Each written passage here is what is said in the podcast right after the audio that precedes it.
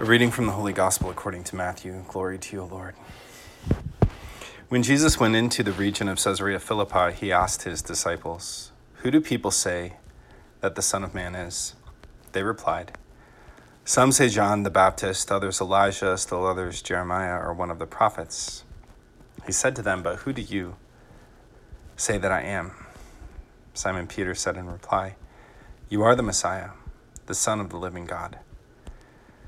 Jesus said to him in reply, Blessed are you, Simon, son of Jonah, for flesh and blood has not revealed this to you, but my heavenly Father.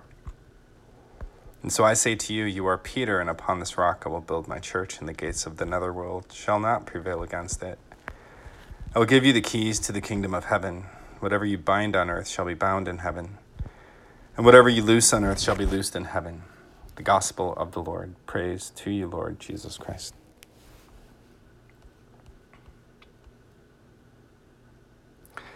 Today we celebrate the feast of Saints Peter and Paul. And uh, this was the first time in my life that I encountered Saint John Paul II was on the feast of Saint Peter's and Paul when I was a West Point cadet and I was spending a week on vacation in Rome. And uh, it's really a beautiful feast day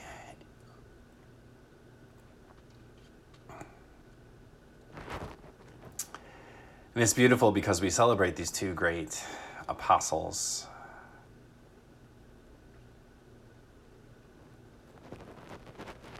Whose ministry and work in the church was the result of their encounter with the person of Jesus, Peter, in a very profound way during our Lord's public ministry, as he was called, as he professed in today's gospel reading that you are the Christ, the Son of the living God. Paul, who encountered him after the resurrection on the road to Damascus. And our Lord says to him, Paul, Saul, Saul, why are you persecuting me? I am Jesus, whom you are persecuting. Both of them were great sinners who became great saints and apostles and evangelizers.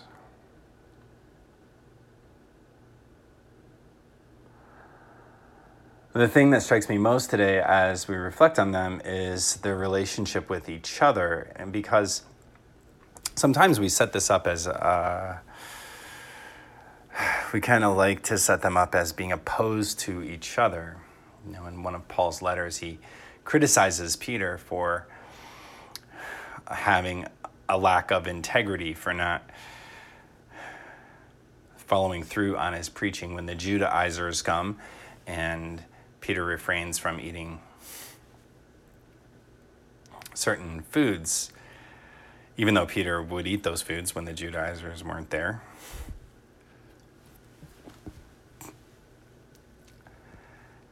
And sometimes we set them up as opposed. In, in the church today, as Catholics, we identify very much with Peter because he was the first pope. And, and we do that because we want to defend the church and we defend the papacy.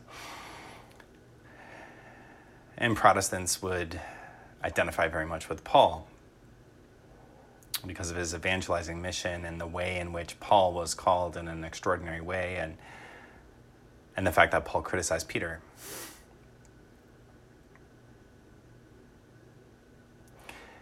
And when we do that, we miss something because perhaps even though there was conflict, there was also unity because each of them remembered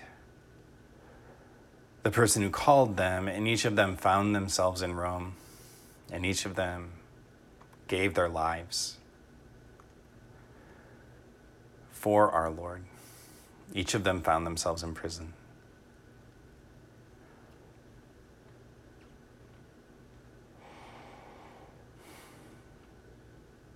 And the Lord magnified their gifts. And when we allow our gifts to be magnified,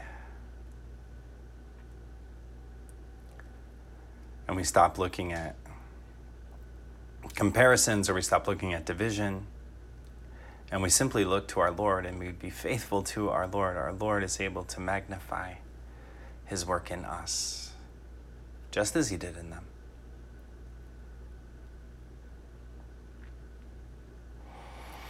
And at a time when it's very easy for us to, to choose sides and to identify ourselves as not the other guy, I'm not that person, I'm not like that person, I'm not like that person.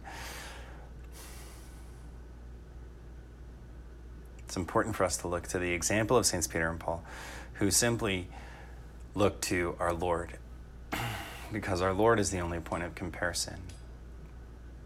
The deep question in our heart is Am I like our Lord?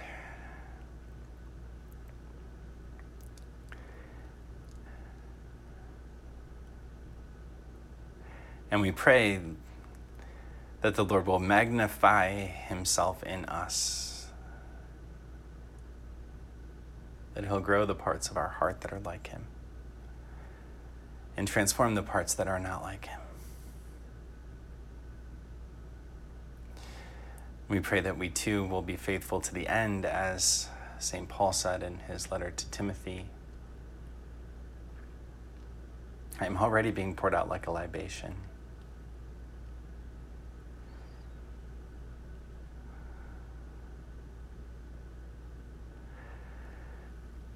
And with that as our intention, that intention of unity,